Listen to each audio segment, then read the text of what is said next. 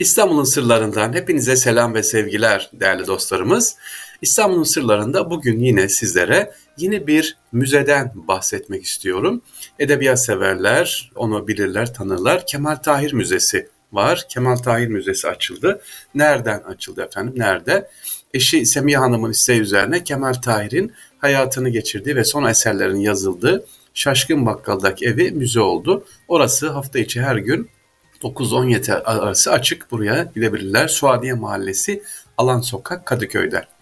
Kütüphane içinde iki odadan oluşan dokümanlar resim adı altında müze kelimesi geçmemesine rağmen e, özellikle içeride kendisine ait e, eserler var, daktilolar var, yazı araçları var efendim müzede. İçeri girdiğimiz zaman ve kitaplı kütüphanesi var, çok değerli kütüphanesi var Kemal Tahir'in e, görebiliriz. Kemal Tahir kim? İkinci Abdülhamit'in yaverlerinden Şebin Karahisarlı Tahir Bey var. Annesi ise Adapazarlı bir Abaz ailesinin kızı Nuriye Hanım kendisi.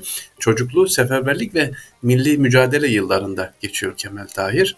Galatasaray Sultanesi'ne kaydoluyor fakat annesinin vefatı üzerine bitiremiyor. Ondan sonra hayata atılarak yavaş yavaş işte bugün birçok e, bildiğimiz eserleri yazmaya başlıyor. Eserlerinin birkaçını şöyle söylerse Göl insanları var, Kör Duman, Sığır Dere var, Köyün Kamburu, Rahmet Yolları Kesti bunu hatırlarsınız ve en önemlisi de bugün artık filmde de yapıldı. Hatta bir ara hatırlıyorum radyo tiyatrosu da olmuştu kısa. Esir Şehrin insanları var. Sevgili dinleyiciler 1976'da yazdığı Hür Şehrin insanları, Yorgun Savaşçı bu çok önemli. Bunlar e, Kemal Tahir'in yazdığı eserlerden bir tanesi. İstanbul'da Suadiye Mahallesi Alan Sokak'ta sevgili dinleyiciler. Aslında e, şöyle bakarsak daha önce de söylemiş olduğum gibi sevgili birçok yazarımız var, edebiyatçımız var. Onlarla ilgili e, eserler var bize bırakılmış. Bunlarla ilgili bir odada olsa veya istiyorum ki belediyeler, ilçe belediyeleri mesela Fatih Belediyesi, işte Üsküdar Belediyesi, Üsküdar'da yetişmiş birçok sanatçı var.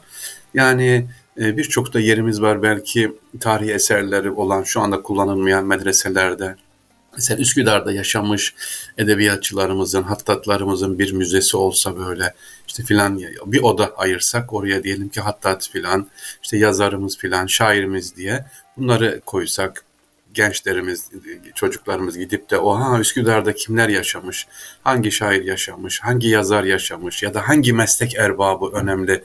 Sesketi ya da Allah dostu manevi erenler yaşamış? Bunları bir gösterse diyorum. İnşallah Üsküdar Belediye'miz, Fatih Belediye'miz öncelikle bunlar yaparlar. Çünkü en önemli sanatçıların, ustaların çıktığı yer Üsküdar, Fatih. Bu sesimizi duyarlarsa Fatih Belediye'miz e, ve Üsküdar Belediye'miz böyle bir yer yapıp e, ilçelerinde yetişen ünlü kişileri gençlerimize inşallah tanıtırlar diyoruz. Sevgili dinleyiciler, bugünkü esas konumuz sizlere kendini seyahat ile eğiten Evliya Çelebi'den bahsetmek istiyorum. Evet, sarayda kuyumcubaşı olan Derviş Mehmet oğlu olan Evliya Çelebi 1611'de İstanbul Unkapanı'nda doğuyor. Şimdi Unkapanı deyince hemen böyle gözlerim açılıyor benim. Neden?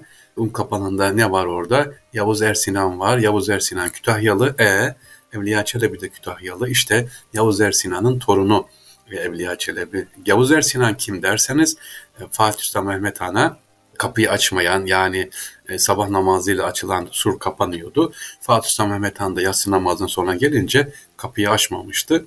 Fatih de onu çok sevmişti tabii ve orada şu anda bir camisi var. İşte bu caminin olduğu yerde Evliya Çelebi'nin evi var. Dedeleri hep buradan geçmiş. Bunun olduğu yer burası sevgiliciler. Evliya Çelebi çocukluğunda aslında seyahate başlıyor ve 50 yıl süren bir seyahati var. 50 yıl süren ilk seyahatin 1635 yılında İstanbul'da başlıyor. E, İstanbul'un bütün yörelerini seviniciler dolaşmaya, gördüklerini, duyduklarını yazmaya başlıyor Evliya Çelebi. Daha sonra Bursa, İzmir, Trabzon'a gidiyor. 1945 yılında Kırım'a, Bahadır Giren yanına gidiyor ve, ve e, mektup götürüp getirme, ulak özel tabii özel ulak gezmeye, e, getirmeye başlıyor. Bir nevi elçi gibi. Azerbaycan, Gürcistan'a da gezen Evliya Çelebi, Gümüşhane, Tortum yörelerine de geziyor, oralara gidiyor. Arnavutluk, Teselya, Gümürcine, Selanik yörelerini geziyor sevgiliciler. Evliya Çelebi'nin mezarı nerede derseniz ben esas bugünkü programda bunun altını çizerek söylemek istiyorum. Var mı Evliya Çelebi'nin mezarı gidip ziyaret edelim. e, yok. Şu anda bilinmiyor nerede ama bazı kaynaklarda Kasımpaşa'ya yokuşuna çıkarken sol tarafta seviniciler Lohusa Hatun var. E, şu anda türbesi duruyor. İşte Lohusa Hatun olduğu yer aslında mezarlık. E, orada Evliya Çelebi'nin de mezarı varmış ama yol geçerken sadece şu anda türbe duruyor. Lohusa Hatun türbesi duruyor. Mezarlık Evliya Çelebi'nin kaldırılmış. İnşallah dediğim gibi bir anıt olur, bir e, hatıra olur ya da bir makam olur ki Evliya Çelebi unutulmasın. Gerçi diyeceksiniz şart mı? Gönüllerde yaşamak önemli. Evet, gönüllerde yaşamak önemli.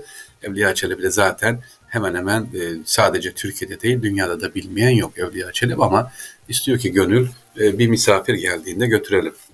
Bir makam olsa ne kadar güzel olur seviniciler. Evliya Çelebi, Evliya Çelebi yapan nedir? Herkesin anlayacağı dilde yazılar yazıyor seyahatnamesinde. Divan edebiyatına bağlı kalmak yerine Evliya Çelebi herkesin anlayacağı dilde halk dili, konuşma diline yakın, kolay söylenir, kolay bir yazı dili tercih ediyor. Eserleri düşünmeye sürüklüyor ve aynı zamanda tebessüm de ettiriyor. Hatta bazı yerlerde güldürüyor çünkü abartmaları da var. Eserlerinde hayatın her alanından kesitler var. E, sadece savaşlar yok. Öyküler, türküler, halk şiirlerine ait e, söylenceler, masal, mani bunlar var sevgiliciler.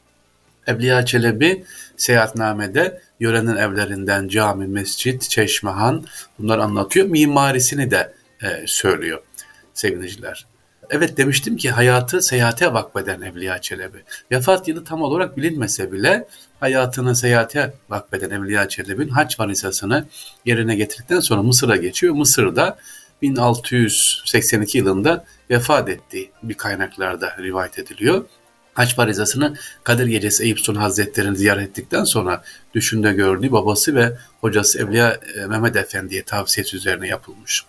Şimdi demiştim ki işte Haç'ta vefat etti ama Evliya Çelebi'nin işte bazı kaynaklarda dediğim gibi mezarı e, bugünkü Lavsat'ın olduğu yerde. Evliya Çelebi babası Sultan 4. Murat'ın e, kuyumcu başısı e, Mehmet Efendi Lohusa Hatun Türbesi'nin yanında gömülüydü. Fakat mezar taşı burada varken daha sonra kaldırılmış. Bu konuda iki rivayet var. Dediğimiz gibi babasının mezarı buradayken kaldırılmış. Kendisinin de buraya getirildiği söyleniyor ama e, bir diğeri de Mısır'da, Kahire'de mezarın olduğu.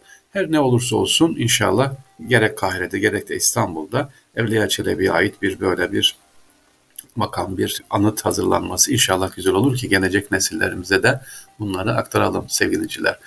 Evliya Çelebi dedik bir de Katip Çelebi var daha önce anlatmıştım hatırlarsınız e, bir önceki programda. Onun da e, mezarı var duruyor Katip Çelebi'nin şair Necati'nin yanında Unkapan İmeçe blokların içerisinde Hızır Bey'in hemen yanında değerli dinleyicilerimiz.